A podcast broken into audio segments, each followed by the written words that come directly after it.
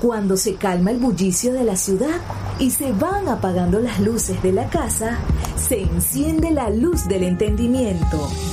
Desde este momento comienza Puerto de Libros, Librería Radiofónica, programa que contiene todos sus elementos tipo A. Puede ser escuchado por niños, niñas y adolescentes sin la supervisión de padres, madres o representantes. Comienza Puerto de Libros, Librería Radiofónica. Este programa llega a ustedes con el apoyo de Puerto de Libros, Librería de Autor. Consulta todas nuestras ofertas en nuestras redes sociales arroba Puerto de Libros.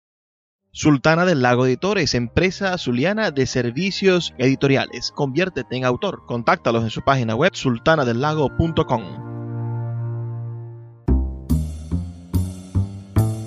Bienvenidos a Puerto de Libros, Librería Radiofónica. Les habla Luis Peroso Cervantes, quien tiene el inmenso placer de compartir con ustedes de lunes a viernes, de 9 a 10 de la noche, por la Red Nacional de Emisoras Radio Fe y Alegría. 23 emisoras conectadas para llegar a sus hogares con buenos libros, con buenas ideas para descansar, pasar la noche, uh, bueno, alimentados con estas excusas para ser mejores ciudadanos.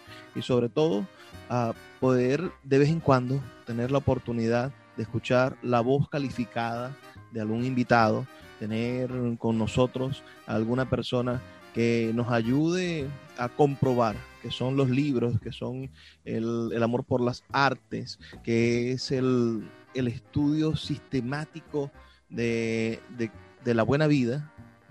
La manera más eficiente de acercarnos a esa buena vida que deseamos y de cambiar nuestras realidades, que aunque parezcan imposibles de cambiar, aunque estemos con el agua al cuello, bueno, siempre hay la posibilidad de soñar, de tener la esperanza de conseguir la paz y el aliciente para ser ciudadanos de un mejor país.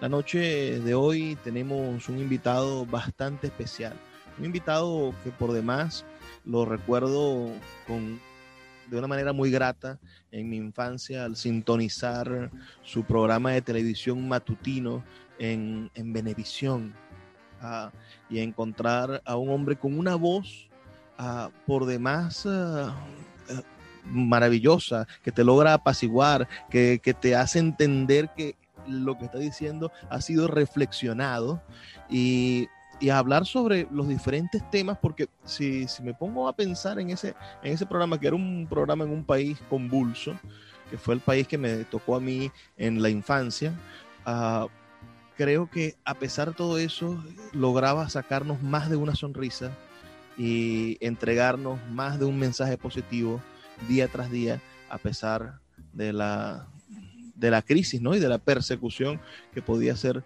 víctima también por ser una ventana, quizá la principal ventana de opinión matutina que tenía la televisión venezolana. Me refiero yo al escritor y periodista Napoleón Bravo, uno de, de los, bueno, de, de los ejemplos de la actividad periodística del país, Premio Nacional de Periodismo.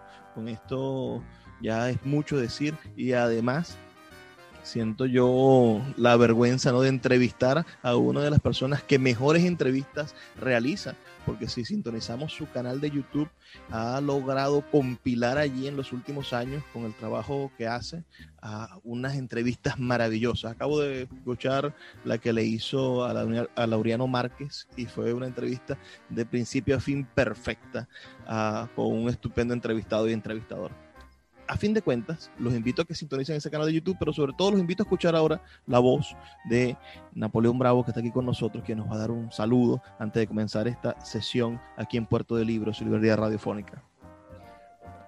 Muchísimas gracias por todas las cosas que has dicho y te confieso que es la primera vez que alguien habla bien de mi voz, porque eh, si de algo yo me sentía muy orgulloso, es que cuando yo empecé, yo no empecé a engolar la voz, eh, Luis, que estaba muy, eh, empecé en radio, que era muy joven, bueno, exactamente cuando cumplí 18 años, porque antes no podías eh, trabajar en radio porque no pertenecías al sindicato de radio y televisión y tenías que tener 18 años para hacer un examen y poder entrar. Pero me acuerdo cómo se metían con mi voz porque yo no engolaba la voz. Y creo que fui el primero que sin voz eh, así seria, fuerte, engolada o no, eh, éxito. Pero además lo que me atrae de, conversar contigo es que em, toda mi vida, mis dos grandes compañeros, ha sido la música y los libros. Eh, a lo largo de mi vida fueron y son sumamente muy importantes. Desde el primero que yo recuerdo haber leído cuando me estaban enseñando en el Colegio La Salle, en kindergarten, eh, a leer, debe haber sido un libro argentino, porque recuerdo la frase, yo soy mangocho. Mangocho, ¿quién se llama Mangocho en Venezuela? ¿No? Eh, luego recuerdo muy, muy pequeño empezar a leer a Superman y las comiquitas de la pequeña Lulú porque me identificaba con Toby. Pero cuando empecé a leer novelas, también muy joven, fue una colección que me compraron mis padres, la colección Cadete, recuerdo que se llamaba, y eran un montón de novelas famosas, de las cuales recuerdo en especial Corazón, recuerdo que se llamaba Corazón Diario de un Niño, recuerdo El Soberbio Orinoco de Julio Verne, recuerdo La vida de Houdini y recuerdo Robinson Crusoe. Eso, e, esos en especial de esa colección cadete fueron muy importantes en los primeros años que empecé a leer. Mira, eh, tú naciste en el año 1947, si no... Sí, en noviembre. Se equivocan mis datos y, es un año por, demás interesante. Además, vienes de una familia de inmigrantes, tu papá era español huyendo de, la represión franquista. Uh, coméntanos si eso tuvo algo que ver en que, en que seas un lector y un apasionado de la música o, crees que, es algo innato en ti, tus hermanos también leen. No, yo no tengo hermanos y mm, mis padres no hablaban de esa época de su vida que fue muy traumática. Eh, yo fui un gran lector eh, y siempre me atrajo la música desde muy, muy, muy pequeño, eh, porque era una forma de tener cerca algo que me gustara, porque en realidad no era muy expresivo, no era muy sociable, ni soy muy sociable, a pesar de que trabajé en radio y televisión y también en teatro e hice hasta una película, pero eh, no soy farandulero, pues. Entonces, para mí, la música, y en especial cuando tuve, eh, tuve que vivir tres años fuera de Venezuela, eh, la música fue mi gran compañera. Y la literatura siempre fue, de adolescente inclusive, en aquella exilio, porque aquello fue para mí un exilio, que es cuando yo descubro que soy de un país, yo tendría como 14, 15 años, yo descubro que soy de un país y ese país y que nací en un país y que yo me siento de ese país y que quiero regresar a ese país. Y ese país es Venezuela. Recordaba los colores, los olores, recordaba en especial Cata, el Ávila. Eh, ahí descubrí. Pero por otro lado, mi rebeldía eh, se tradujo a través de ya que no podía ver películas de rebeldes, aunque Rebeldes sin causa sí la pude ver de James Dean y fue muy importante en mi vida, porque vivía en un país donde había una dictadura. Eh, mi rebeldía venía por los autores y empecé a leer a Camus, a Sartre, empecé a leer a Giovanni Papini.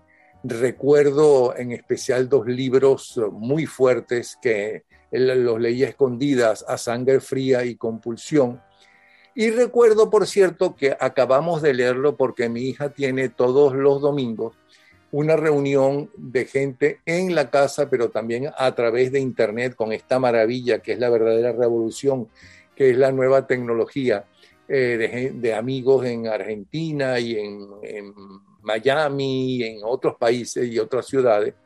Recuerdo que empezamos a leer a François Sagan y eh, aquella A Pleno Sol se llamaba creo que se llama Pleno Sol. Yo soy muy malo en, ¿cómo se llama? Recordándome los nombres especialmente de los autores, pero era François Sagan. Eso fue en, mi adolescencia y luego cuando entro a la universidad para mí fue muy importante Nietzsche y sobre todo Frank Kafka. De hecho, yo empecé cuando empecé a estudiar filosofía y letras en la central, mi primer trabajo fue dedicado a el proceso de Frank Kafka. Me gustaba Ionesco porque Ionesco había revolucionado en ese momento el teatro eh, y como actor en el teatro universitario protagonicé junto con eh, Gustavo Rodríguez y otro grupo eh, la adaptación que hizo Cabrujas de varias obras de Shakespeare bajo el nombre de Joe William Shakespeare que se presentó en el aula magna de la ciudad universitaria, entre otros sitios. Coméntame de ese periodo, me parece interesantísimo porque siento que no está documentado. Háblame de ese periodo de la escuela de letras. ¿Qué profesores te dieron clase? ¿En qué años entraste eh, a estudiar letras en la UCB? Y, y bueno, ¿qué, ¿qué aprendiste o qué crees tú que es irrepetible de ese periodo? Bueno, yo disfrutaba en el colegio, sobre todo en el bachillerato, en el exilio mío, que no era un exilio, pero como era menor de edad tenía que estar en otro país y yo quería regresar a Venezuela. Hice el bachillerato en lugar de seis años, lo hice en tres años. Y ahí me gustaba muchísimo y mi diversión era eh, hacer integrales, ¿no? Entonces, eh, lo primero que hice cuando regreso a Venezuela, aparte de hacer los exámenes esos que tú tienes que hacer para revalidar que aquello fue una pesadilla, porque inclusive se repitieron varios exámenes, no porque yo sacaba malas notas, sino por desorganización en el Consejo Técnico, yo entré en eh, la Escuela de Física y Matemáticas hubo problemas porque estaba demasiado politizada y no es que yo me fui, es que prácticamente mis compañeros me sacaron que todos eran radicales. De ahí pasé a ingeniería y eh, fui a, a OVE porque tampoco me sentía bien. Y ahí me dijeron, pero ¿por qué tú no estudias una carrera humanística? Eh, yo dije, pues que a mí lo que me gusta es la matemática pero eh, tú necesitas también una carrera humanística y meterte como en, la, en el Orfeón Universitario o en el Teatro Universitario y me recomendaron Filosofía y Letras y entré a Filosofía y Letras. Pero eh, para mí te confieso, y en esa época, antes de la renovación universitaria, la universidad yo sentía que era como un colegio donde no podías discutir, sino que tenías, si te aprendías de memoria los textos, pues entonces perfecto, sacabas las mejores notas y lo sacabas tal y cual, ¿no? Eh, habías escuchado al profesor o habías leído en la materia. Pero había un, un profesor en especial que para mí, que lo recuerdo con un gran cariño, que era Santiago Magariños. Él se encargaba de la historia y cultura universal. Para mí ese fue el gran maestro en la, en la Universidad Central de Venezuela, en la escuela. Y eh, me meto en el teatro universitario y es cuando hago, eh, eh, cuando me meto como actor y hago, sí, los diferentes extractos de William Shakespeare adaptados por Cabrujas y dirigidos por Nicolás Curiel. Ahí quería preguntarte, hay, hay poco dicho sobre este sobre este hombre del teatro, sobre Nicolás Curiel. ¿Qué me puedes hablar de esa época? ¿Tienes algún recuerdo y retrato de él? Bueno, yo entré tarde a, la escuela y estuve muy poco tiempo, estuve esa obra nada más. Después me llamaron para otras obras de teatro eh, y para protagonizar, por ejemplo, Los peces del acuario de José Gabriel Núñez. Y pero es Nicolás Culier era uno de los grandes directores de la época, el más importante era Horacio Peterson, que estaba en el Ateneo de Caracas, pero Nicolás Culier era el gran director de la izquierda venezolana, porque es la Universidad Central de Venezuela. Nicolás Curiel todavía vive y él tiene la dirección de una obra eh, que dio, que, eh, les, em, eh, con la cual hicieron giras por Europa, que fue de Bertolt Brecht, ¿ok? un montaje de, de, una de las obras de Bertolt Brecht. Em, los abuelos, los abuelos decían que cuando uno empezaba a ganar dinero se olvidaba de los estudios. ¿Algo así te pasó cuando comenzaste en la radio y, dejaste la universidad o fue eh, la radio una pasión que, nació desde cuándo? Es que la radio y la televisión siempre fue una pasión, especialmente la radio para mí. Cuando yo era muy pequeño, con los vecinos allá en la parte alta de la urbanización San Bernardino donde yo vivía, en mi, en mi cuarto había dos pequeñas ventanas, pequeñas ventanas. Y en una de, es más, cabía uno de los famosos cuadernos de dibujo que había por entonces de una marca que no recuerdo. Y yo hacía con mis amigos y unas primas, eh, hacía un canal de televisión y hablábamos allí y, discutíamos inclusive y, y, ¿cómo se llama? Eh, sobre cosas que estaban pasando, pero no de política, sino de, de, arte, de libros y ese tipo de cosas. Entonces siempre eso. Y además era un fanático de Radio Caracas Radio eh, y escuchaba siempre, en especial los domingos, a Eduardo Morel. De hecho, el programa que yo he tenido toda, tu, eh, toda mi vida y que ahora se puede escuchar en YouTube, que se llama Gente en Ambiente, lo mejor de nuestra vida, es un homenaje a Eduardo Morel, a Clemente Vargas Jr., que eran dos de los grandes de Radio Caracas Radio, y a un um, chileno que era el que ponía e imponía las canciones, ¿no? Eh, en donde yo estaba esos tres años y tenía un programa para todo el país de media hora llamado Discomanía. Ese hombre se llamaba eh, Raúl Matas, que fue sumamente importante, no solamente en su país, sino inclusive en Venezuela se escuchaba a través de continentes, si mal no recuerdo, en el programa de Armando Palacio, que fue el primer gran jockey que tuvo Venezuela. Vamos a hacer una pausa, Napoleón. Disculpa que te ataje allí porque tenemos que escuchar los mensajes de Radio Fe y Alegría. Son solamente dos minutos de pausa, pero todas las personas que quieran enviarnos algún comentario pueden hacerlo al 0424-672-3597 con nuestras redes sociales arroba librería radio. Escuchas Puerto de Libros con el poeta Luis Peroso Cervantes. Síguenos en Twitter e Instagram como arroba Librería Radio. La librería Puerto de Libros, librería de autor, ya se encuentra en el Teatro Baral de Maracaibo. Puedes acercarte al maravilloso espacio del café del Teatro Baral y allí vas a encontrar un repertorio gigantesco de libros de nuestra librería Puerto de libros, librería de autor. También puedes solicitar cualquiera de nuestros títulos a través de nuestra página web puertodelibros.com.be o a través de nuestras redes sociales, especialmente Instagram, arroba puerto de libros en Facebook, Twitter e Instagram. Puerto de Libros, la mayor librería virtual de Venezuela y ahora también en el Teatro Baral patrimonio cultural de nuestro país. El poeta Luis Peroso Cervantes le acompaña en Puerto de Libros, Librería Radiofónica, por Radio Fe y Alegría, con todas las voces.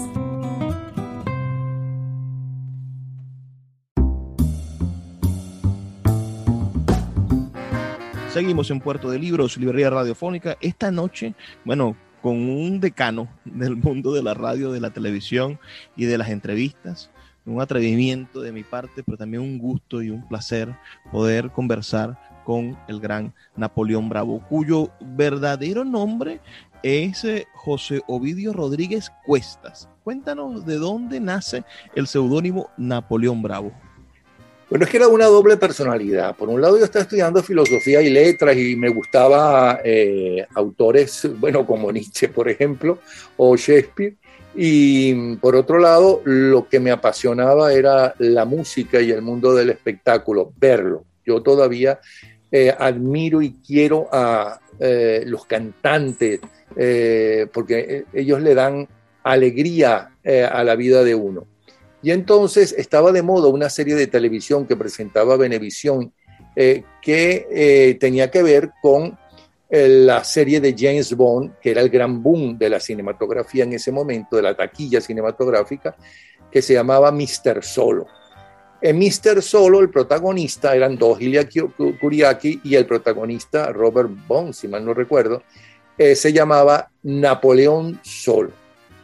Entonces, primero, José Rodríguez se llama todo el mundo. La mitad de, América y de la América Latina y de España se llama José. y mi apellido Rodríguez exactamente lo mismo y además era la doble, eh, doble vida, doble personalidad.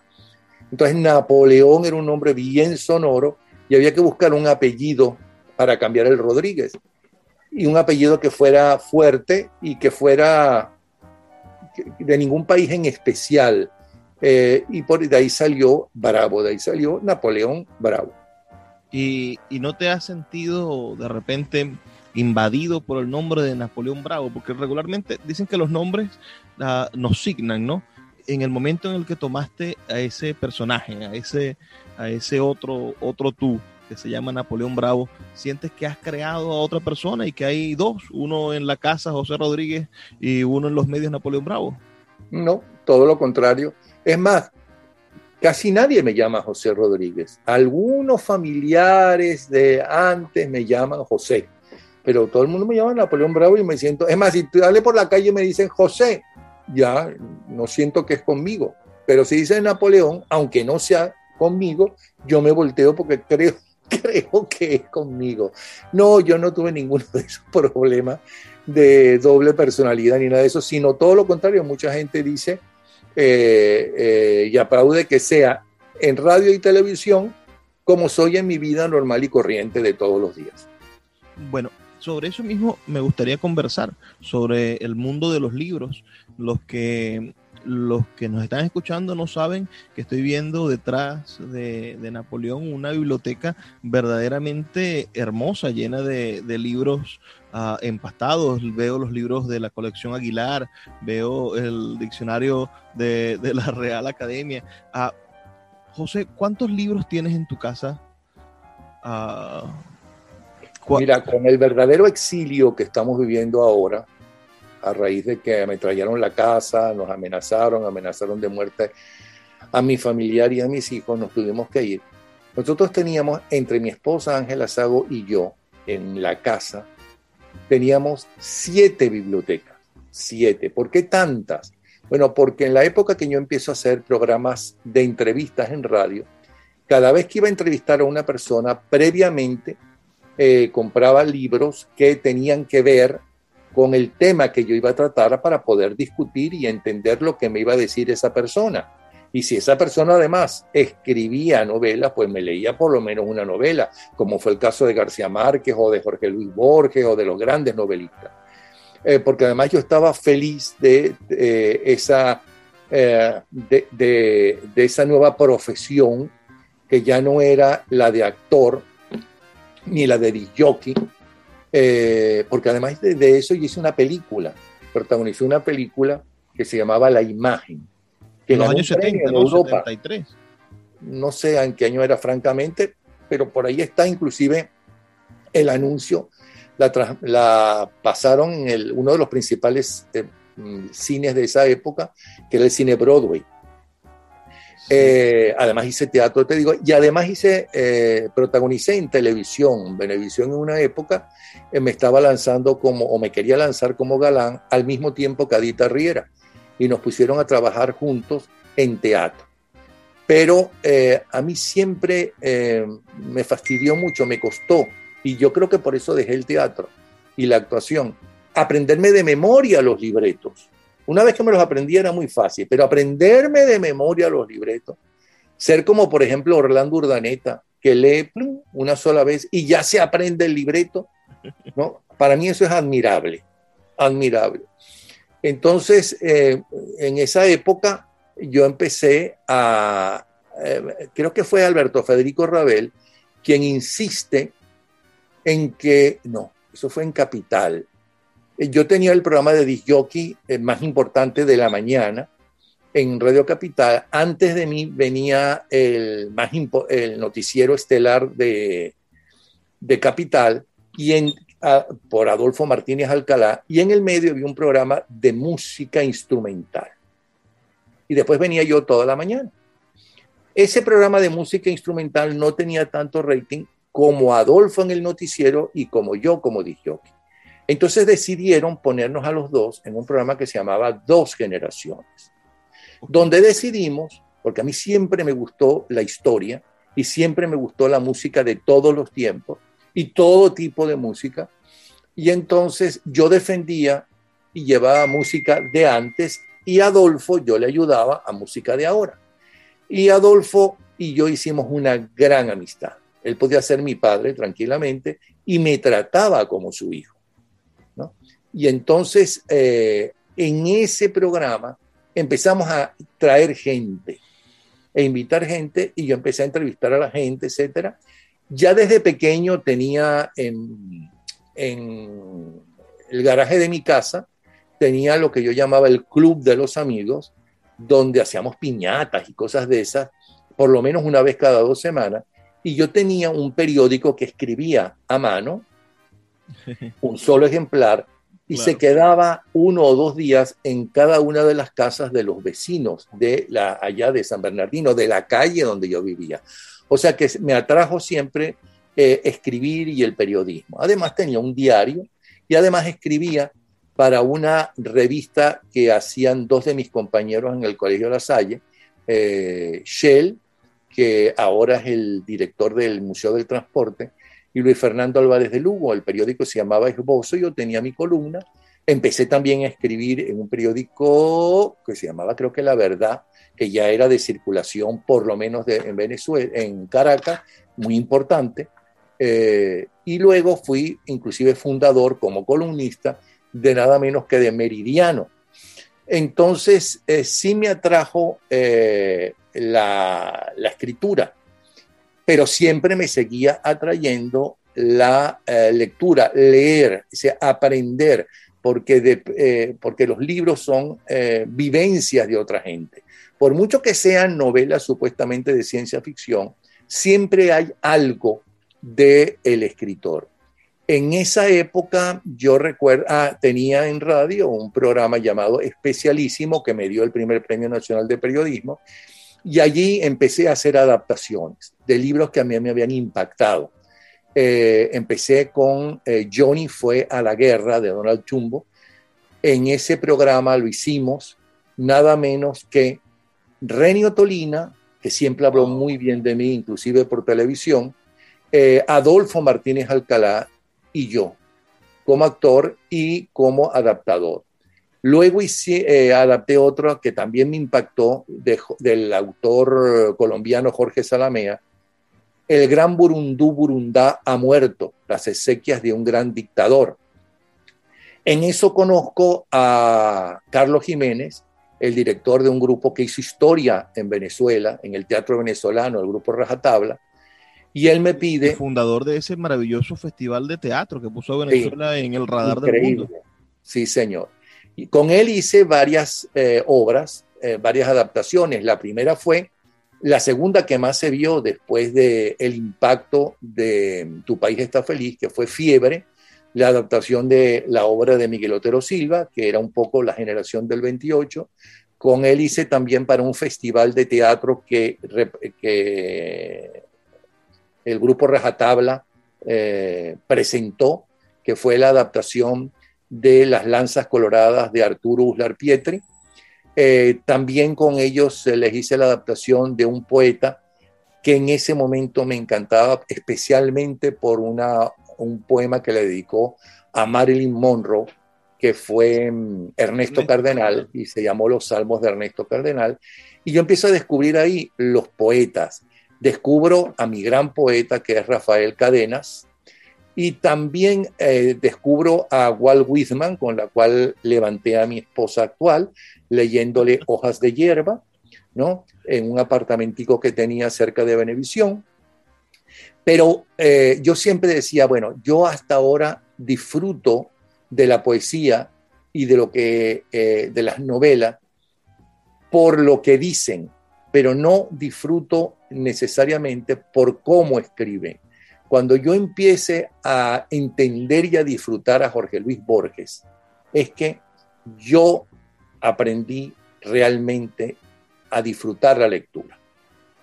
Gracias a mi trabajo, no solamente eh, leo el Aleph eh, por segunda o tercera vez y me entusiasma, y logro una entrevista con Jorge Luis Borges en su eh, apartamento en Buenos Aires, me da 20 minutos.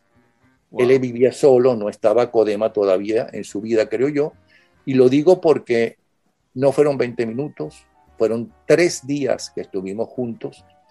Y toda esa conversación era porque él sentía que empezaba, creía que empezaba a volver a ver.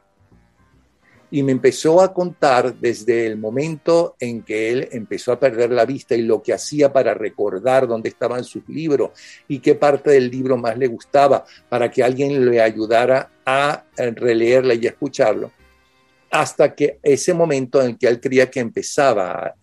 fue tan íntima eh, eh, sus declaraciones, lo que me dijo, que yo nunca me atreví a pasarlo por radio en mi programa especialísimo. Y eso está en la Biblioteca Nacional. Ese es un... Napoleón, pensando en lo que le pasó a Vargas Llosa, ¿no? Que a los cinco minutos Borges lo mandó a salir del, del, apartamento, en la entrevista que tuvieron, eso lo dice Vargas Llosa en el libro reciente que ha escrito sobre Borges, uh, porque le criticó Vargas Llosa parte del de su casa, ¿no? Dijo que estaba, que tenía unas filtraciones, que tenía un problema la casa y Borges lo despachó. Ah, pensando en eso y viendo que te mantuvo allí tres días, me parece una anécdota fabulosa. Vamos a hacer una pausa. Pero perdona, el Borges que yo conocí es una de las personas más sencillas, ¿no?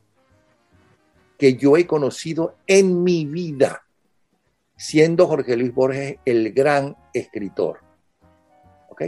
Eh, y me extraña de Mario Vargas Llosa, que es un tipo tan brillante, que por cierto, dos de sus obras eh, para mí fueron fundamentales, que es La ciudad y los perros, y sobre todo porque me la, disfruté muchísimo, La tía Julia y el escribidor. Dos minutos de pausa y ya volvemos con más de Puerto de Libros, Librería Radiofónica. Escuchas Puerto de Libros con el poeta Luis Peroso Cervantes. Síguenos en Twitter e Instagram como arroba Librería Radio. Sultana del Lago Editores es una empresa zuliana de servicios editoriales. Nuestro catálogo tiene más de 100 títulos de autores nacionales e internacionales. Además, somos la única editorial que presta servicios de impresión bajo demanda en Maracaibo. No necesitas invertir en grandes tirajes. Tus lectores pedirán tu libro, nosotros lo imprimiremos y tú obtendrás regalías. Por ello, también editamos internacionalmente en Amazon y Google Play Books. Conoce más en nuestra nueva página web www.sultanadelago.com o siguiéndonos en Instagram como arroba sultana del lago. Poeta Luis Peroso Cervantes le acompaña en Puerto de Libros, Librería Radiofónica, por Radio Fe y Alegría, con todas las voces.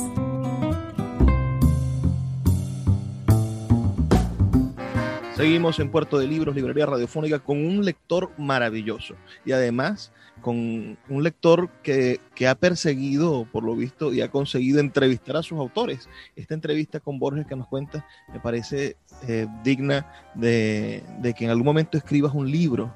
Y allí quiero ir con la idea de Simón Rodríguez. Simón Rodríguez dice que todo buen lector ah, termina siendo también un escritor por homenaje a las cosas que, ama leer, ¿no? También quiere contribuir. Ah, tu primer libro fue publicado en 1979 eh, si, no me equivoco, se, llama Cinco Voces Populares. Háblanos de ese libro y si, si te sientes ahora a la distancia contento con lo que escribiste en ese libro. Bueno, para empezar, ese no fue el primero y no, yo no lo siento como un libro. El primero fue un resumen de la música, de la historia de la música que se llamaba Superestrellas, que tuvo varias ediciones. El segundo fue, eh, tengo un solo ejemplar, por cierto, de, ese libro y me gustaría tener más.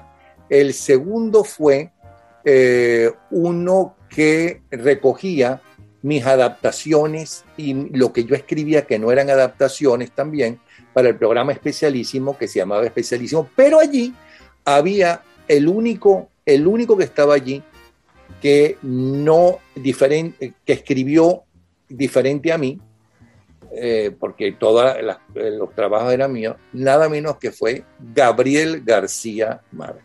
Wow.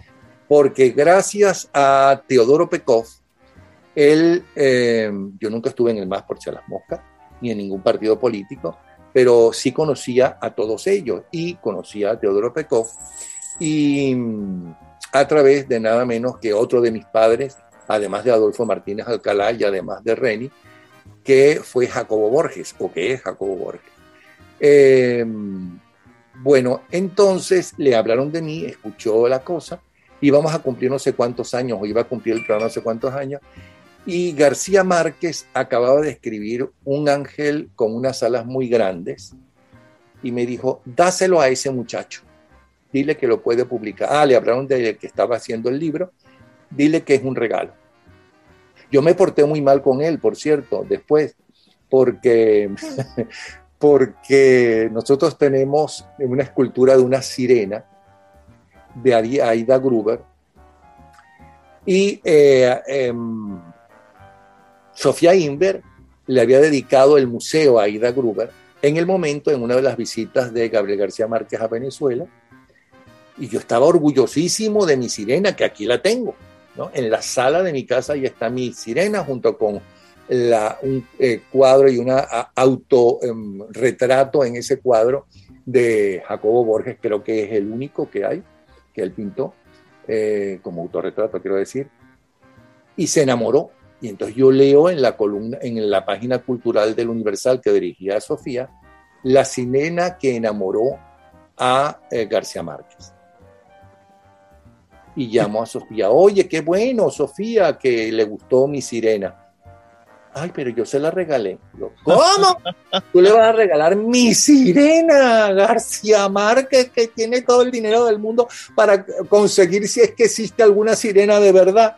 No, y ya está. Pero por fortuna él no se enteró, ni nadie se enteró, sino Sofía, hasta este momento que te estoy echando eh, a ti el cuento. Bueno, y yo te hablé de Walt Whitman. Eh, fue por un libro que fue muy importante en mi vida, hablando que tú me dijiste que escogieron los libros más importantes de mi vida. Claro. Que yo conozco a mi actual, bueno, mi única esposa durante casi, yo creo que 40 años que ¿Eso de actual esposa es una esperanza de conseguir una más nueva? No, no estoy diciendo, sino creo que es actual. Pues como ahora ya la gente al segundo año, tercero o cuarto se divorcia, eh, yo estaba, yo era disjockey, y ella tenía como alumna en la Escuela de Comunicación Social a la hermana de uno de mis mejores amigos, con el cual yo estaba en ese momento haciendo una revista eh, juvenil y llamado eh, Rómulo Rodríguez, que además escribía en Meridiano.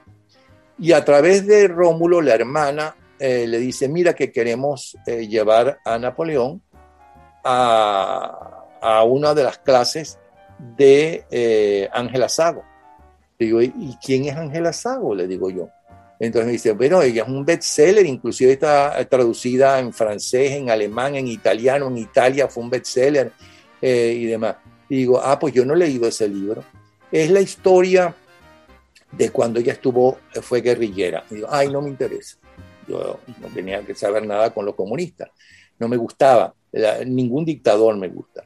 Y entonces, eh, aunque terminé eh, peleando con Fidel Castro cara a cara, porque yo llegué a entrevistar a los 20 años de la revolución a Fidel Castro y le pregunté, entre otras cosas, eh, hasta cuándo él justificaba su dictadura, eh, porque estaba de moda el eurocomunismo, que decían los eurocomunistas que la dictadura del proletariado no se justificaba si estaban en el poder, etc. Y yo le digo, usted lleva 20 años en el poder, ¿no? ¿Hasta cuándo justifica su dictadura? ¿Y se paró, se paró de la mesa o, siguió hasta no, el final? No, no se paró de la mesa porque seguimos peleando, porque dije, usted está mandando como carne de cañón al pueblo cubano, ¿no? A África, porque con el final de la guerra civil, de la guerra, Segunda Guerra Mundial, los triunfadores, los ganadores se dividieron su influencia en el mundo y a los norteamericanos eh, su influencia le corresponde África y América como los rusos no pueden ¿no? Eh, poner su bota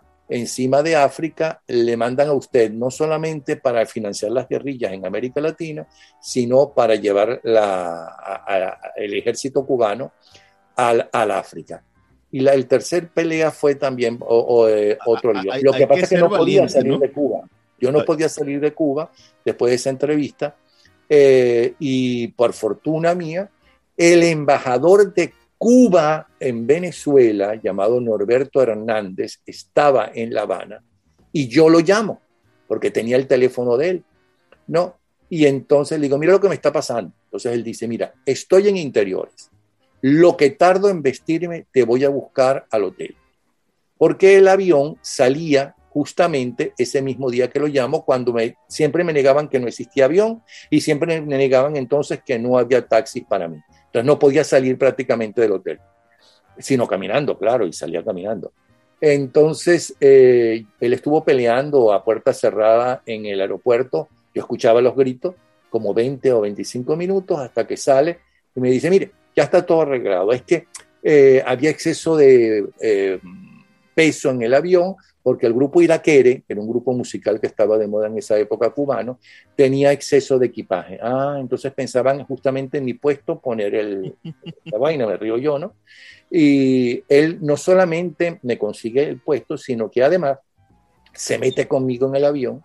El avión tenía que hacer eh, pararse en Panamá para echar gasolina. En esa época no había otra posibilidad pero tú no te podías bajar del avión. Él me dijo, vamos a bajarnos del avión para llegar primero. Mentira, llegamos como tres horas después. Lo que él creo yo pensaba es que me podían todavía hacer algo en ese eh, avión. Ese es el cuento que no sé por qué. Ah, entonces... Me eh, gustaría que volvieras a, la historia de amor. ¿Cómo? Sí, me insisten para que lea aquí no ha pasado nada. Y digo, pero entonces, pero esto es una denuncia de lo que a unos muchachos, ¿no? Eh, de, una, de la clase media arriesgan hasta su vida, ¿no? Para ayudar a la, a la mayoría de la gente que no es de clase media, ¿no? Es como si descubrieran a Dios.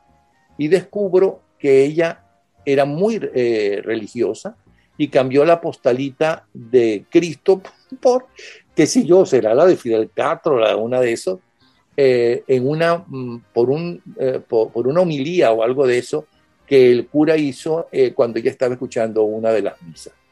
Y entonces era una, si uno lee, aquí no ha pasado nada, justamente es lo que piensa ese tipo de juventud que arriesgó su vida y, y la crítica de que a esos jóvenes que los mandan a la montaña o que van a la montaña porque nadie les obliga, o que fueron a la montaña, pues le mandan entonces desde Caracas, le mandaban tacones de eh, zapatos de tacón alto, o sea que no les importaba un comino. ¿Fuiste a su clase?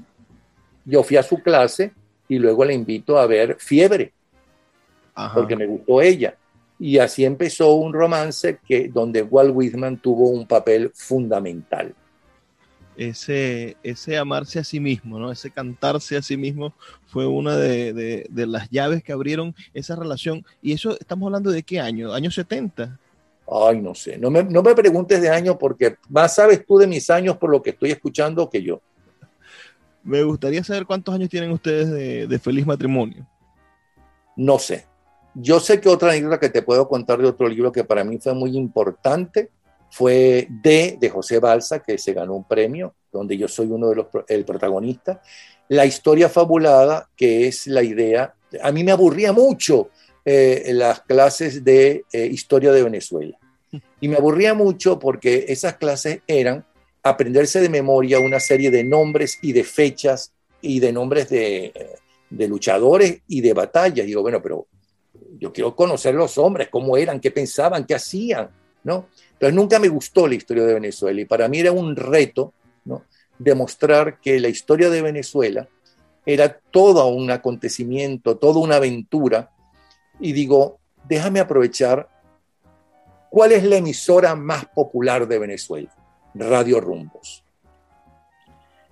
¿Cuál es el escritor que me puede hacer la historia como a mí me gustaría? Herrera Luque. Francisco Herrera Luque. Y llamo a Herrera Luque, hablo con él y empezó a escribir la historia fabulada. Y ahí salieron tres libros que él me dedica, eh, porque fueron, creo que fueron tres años de un programa diario de lunes a viernes y que yo estoy sacando una vez a la semana a través de, al igual que el programa Gente en Ambiente de Música, eh, en mi blog que se llama Bravo 24, YouTube Bravo 24 creo. Y por otro lado hay otro libro muy importante para mí, que fue el que escribió uno de los fundadores de la televisión venezolana llamada René Esteves, que le impactó tanto un programa que yo tenía que se llamaba Dimensión Humana por Radio Caracas Televisión, que escribió un libro con lo que él veía en Dimensión Humana. Claro, ese fue también muy importante por esa razón, porque me dedicó eh, eh, o le dedicó a ese programa y a mis entrevistas que por cierto, esa, el prólogo lo hace Ramón J. Velázquez y dice cosas hermosísimas tanto del programa como de mí. Bueno, ¿qué más quieres que te diga? En el sentido de que hay un vestigio y, quizá junto a René Tolina uh, tú seas una de las voces más, uh, más interesadas en llevar la cultura a la televisión. Yo me pongo a revisar los programas de televisión de, de, la señora Inver que están en YouTube y, yo no puedo creer que eso salía en la televisión venezolana, en el sentido en que era un programa sumamente erudito y que, y que salía en televisión. Tus propios programas, el programa de René Tolina, ah, son ejemplos de lo que deberían ser los medios de comunicación ah, en un país, en un país que debe de construirse, ¿no? Te olvidas de que eh, Sofía, que tuvo dos grandes amores, dos grandes matrimonios, nada menos que Guillermo Meneses, ¿no? El hombre de la mano junto al muro, ese gran novelista, y luego Carlos Rangel, el hombre de Del buen salvaje al buen revolucionario. Y ese programa eh, de Sofía era con Carlos Rangel. Lo menos que se podía esperar de ellos dos era un programa de una enorme altura. Vamos a hacer una pausa, dos minutos, y volvemos con el último segmento de nuestro programa, Puerto de Libros, Librería Radiofónica. Escuchas Puerto de Libros con el poeta Luis Peroso Cervantes. Síguenos en Twitter e Instagram como arroba Librería Radio. El poeta Luis Peroso Cervantes le acompaña en Puerto de Libros, Librería Radiofónica, por Radio Fe y Alegría, con todas las voces.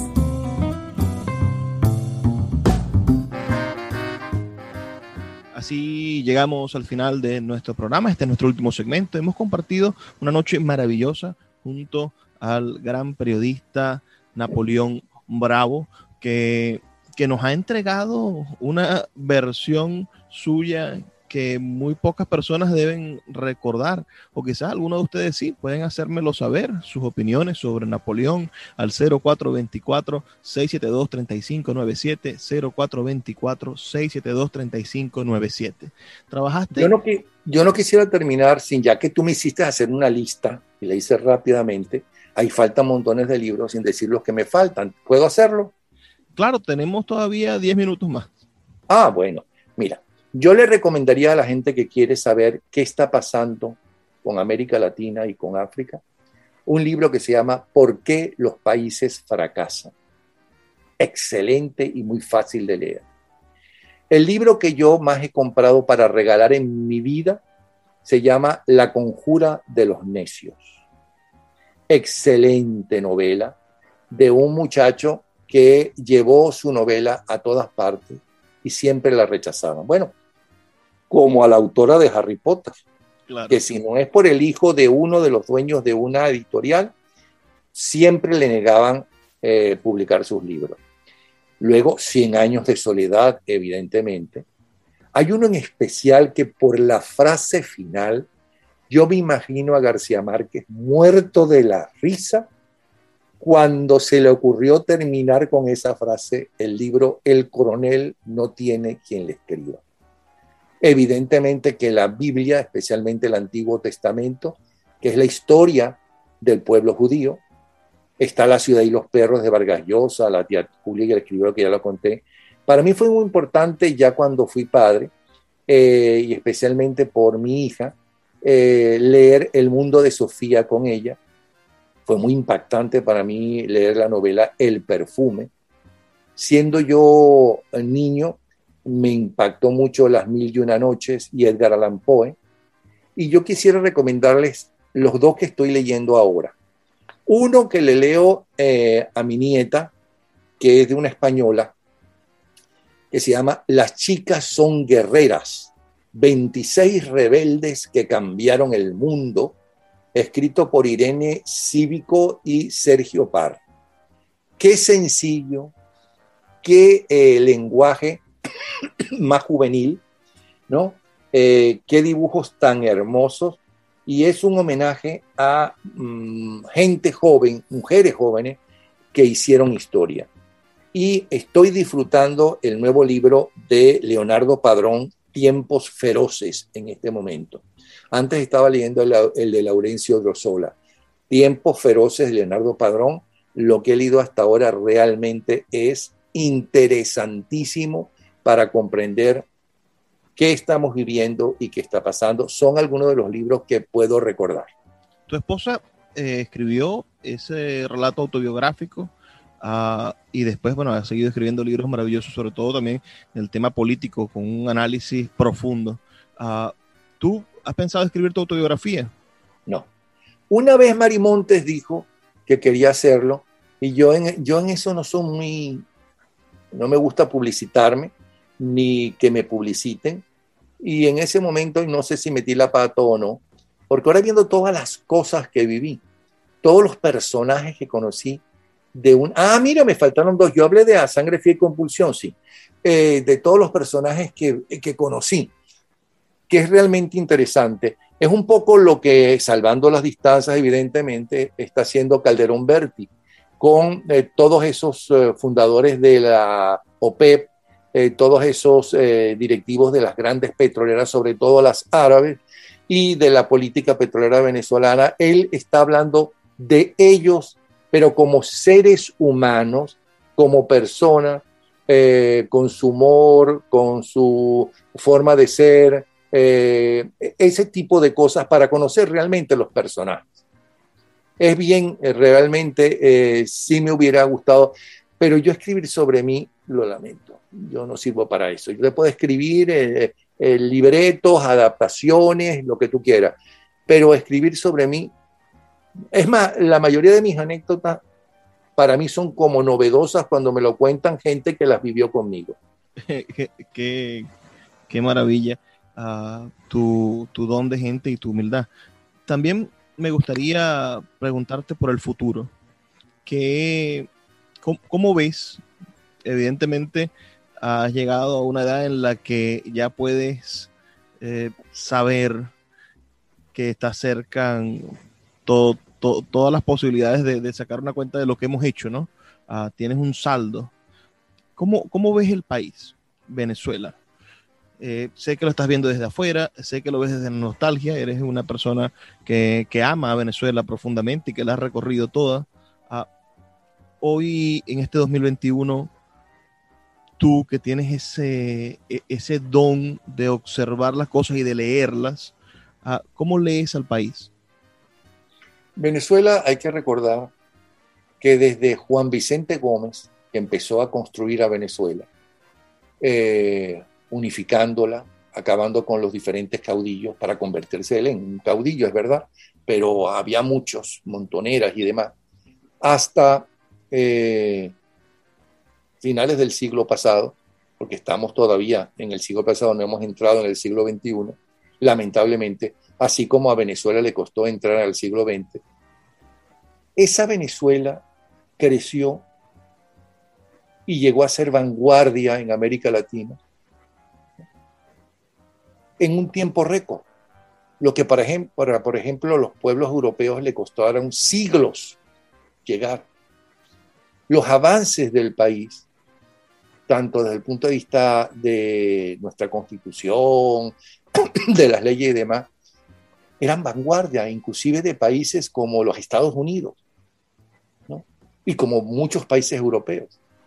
Entonces, y además, Carlos Andrés Pérez para mí pasa la historia por ser el primero, porque los que vinieron después también lo siguieron, de hacer la Fundación Gran Mariscal de Yacucho, que hizo posible que muchachos estudiaran no solamente en el país, sino fuera del país, en las principales universidades del mundo.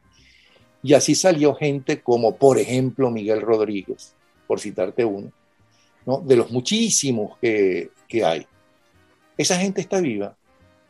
Y los muchachos de hoy, los que nacieron en medio de toda esta crisis espantosa, que evidentemente no comienza con Chávez, sino un poco antes, eh, esos muchachos, gracias a todas estas décadas de crecimiento, gracias a sus padres y hasta posiblemente sus abuelos que puedan estar vivos todavía, saben que el mundo y que Venezuela no es como es ahora y no fue como era ahora. Que se puede construir una Venezuela no solamente mucho mejor, sino que mucho mejor que la que teníamos en los años 70, 80 y 90. Entonces yo sí tengo fe que volveremos a crecer, que renaceremos. Eh, sí, tengo eh, fe. Ahora. Si el pueblo cubano. No soy adivino. si el pueblo cubano ha salido a resistirse y ha manifestado su, su violentamente y con, con, ganas, con ahínco, su, su, inconformidad con lo que sucede en ese país hace tanto tiempo, yo creo que hay muchísima esperanza de que Venezuela salga del letargo en el que nos quieren mantener. Pero, Perdona, ahí no estoy de acuerdo contigo. Venezuela siempre ha estado en la calle, desde la primera, aquella primera gran protesta que hicieron las mujeres por la educación, con mis hijos no te metas, ¿no?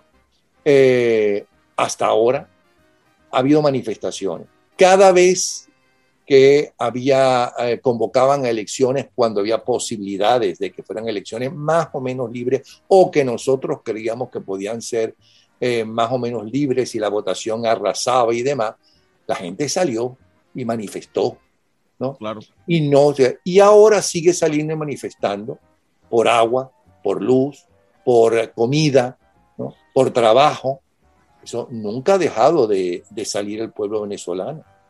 me, refiero más bien a la, a la, falta de unidad en criterios de la oposición, pero eso mismo es para hablar del ciudadano, de la persona común que nos escucha, del compañero que está en Tucupitas, de la señora que nos escucha en Puerto Ayacucho, en el Nuna, en el Tigre, uh, en diferentes partes del, del país. ¿Qué puede hacer la persona, Napoleón, individualmente? Esperando que se pongan de acuerdo los que, los que dirigen la oposición, pero individualmente para cambiar al país. No, no, no, no. Una de las cosas que tenemos que olvidarnos y cambiar, yo sé que para los latinos, porque para mí es una herencia de la, de la época de la conquista y la colonia, em, el caudillo para mucha gente es fundamental. No, no, no, hay que olvidarse del caudillismo. El país es de cada uno de nosotros tienen que defender sus derechos. ¿Cómo defenderlos? Bueno, a lo mejor con un grupo de, eh, de sus vecinos, de sus amigos, protestar porque no tienen agua, porque no tienen luz, ¿no? O porque tienen hambre, ¿ok? Eh, si quieren ir más allá, cuando puedan salir a algún abasto, si es que todavía pueden ir a un abasto, eh, ¿no? Y porque no tienen dólares, pues llevar un papelito que dice abajo el régimen, queremos eh, eh, tenemos hambre, no sé qué, y, ponerlo debajo de, suponte tú, de donde están los potes, las bolsas de harina pan o los potes de azúcar. ¿Me explico? Es una forma que puede hacer eh, el individuo que es una protesta no violenta, porque evidentemente la gente no está armada, los únicos que están armados son la banda de Flores y los, a los que ellos armaron en ciertas partes de las ciudades venezolanas. Pero la gente tiene todo, todo, todo el derecho de, defender ¿okay? su vida y defender su calidad de vida. ¿okay? Y tiene todo el derecho de tener acceso al trabajo y de tener acceso a la educación. Es verdad que la educación hay que cambiarla radicalmente porque con la revolución, la auténtica revolución que esta época eh, conoce, que es la revolución tecnológica. junto con auténticos revolucionarios como Besos, con Amazon, nos guste o no, ¿ok? Eh, Amazon es, algo revolucionario, porque cambia radicalmente la cosa. Eh, o, ¿cómo se llama? Eh, las computadoras, ¿ok? todo eso ha cambiado la vida de la gente. Y también, y esto lo ha acelerado la pandemia, los trabajos y los trabajos que se van a necesitar y que ya se necesitan.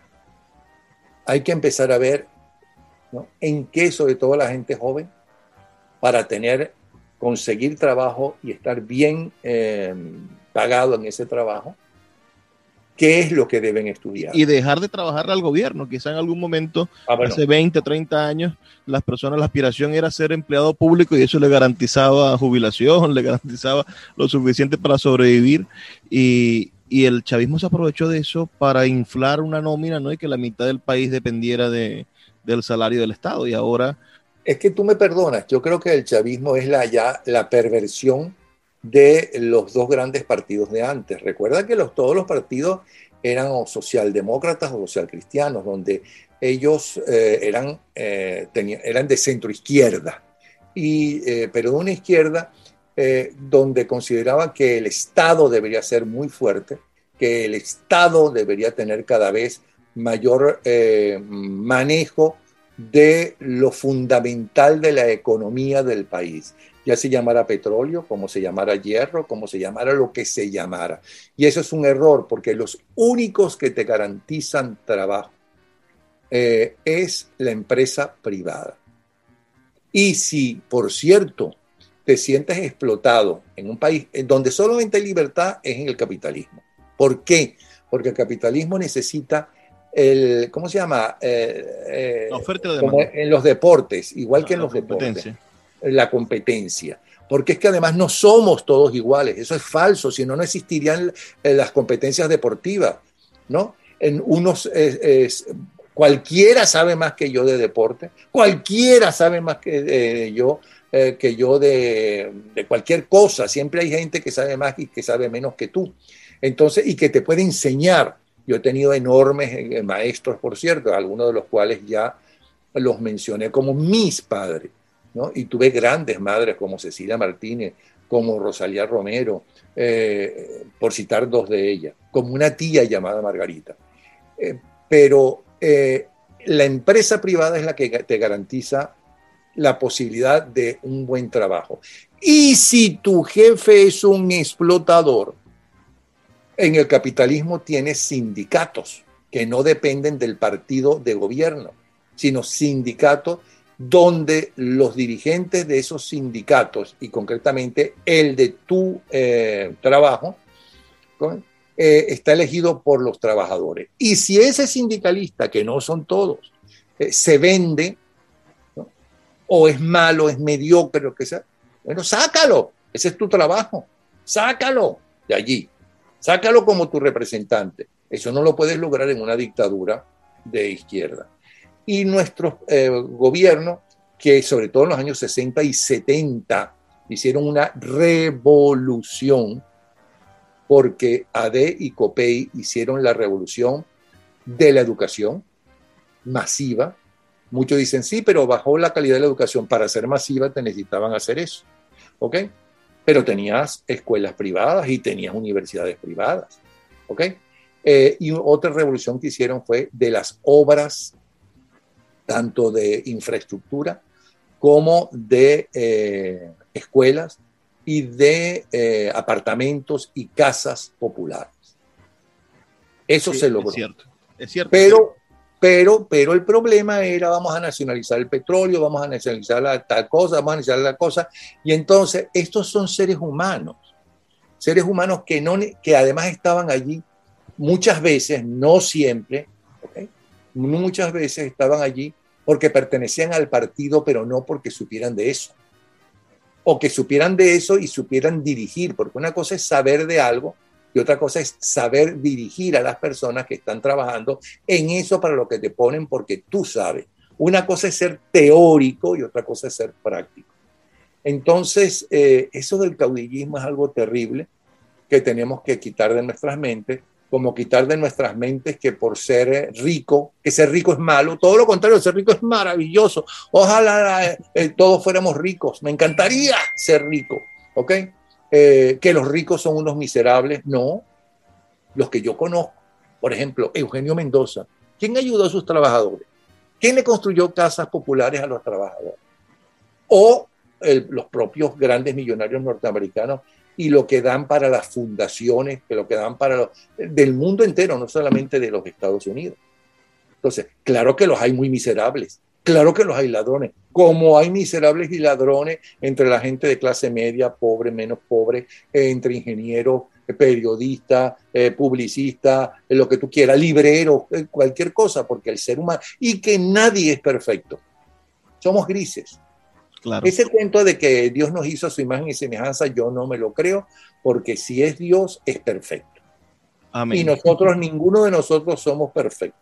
Ni siquiera esa maravilla que fue Juan Pablo II, seguramente le podemos encontrar alguna imperfección. Si se, eh, si se confesaba como se confesaba todos los días, es que él sentía que tenía pecados algunos decían que Jesús pecó de ira, ¿no? Cuando se puso bravo en el mercado. Yo en eso no me meto, pero lo que quiero decir es que hasta una, un, un papa que uno admira, como Juan Pablo II, de quien tengo una anécdota también, eh, ¿cómo se llama? Eh, no era perfecto, porque es que ningún ser humano es perfecto. Amén, te entiendo. Gracias por, por, esta oportunidad, Napoleón. Gracias por darle a las personas de, de Venezuela este pequeño espacio de, para conocerte mejor y conocer tus libros y sobre todo por darnos esperanza de que podemos individualmente producir el cambio necesario, que allí es donde, donde funciona, donde debería funcionar, porque si todos, la mayoría o un buen grupo comienza a hacer un cambio individual, vamos a poder inspirar a otros a que lo hagan y finalmente el cambio va a ser colectivo. No, gracias a ti, Luis. Muchas gracias a ti eh, por. Fíjate que lo pasé muy bien y eso que a mí no me gusta que me entrevisten. Como buen periodista me gusta entrevistar, pero no que me entrevisten, ¿ok? Es hora de despedirnos y de recibir sus comentarios, por favor, envíennos al 0424-672-3597, 0424-672-3597, o a nuestras redes sociales, arroba librería radio, sus comentarios sobre esta conversación tan amena que mantuvimos con el periodista Napoleón Bravo. y yo te voy a entrevistar a ti para que me expliques cómo puedes tener la librería, cómo la lograste y más aún cómo puedes tener una editorial, ¿no? Eh, a estas alturas y no solamente en Venezuela, en cualquier parte del mundo. ¿Ok? Claro, será un gusto. A todos los que nos escuchan, por favor, sean felices, lean poesía.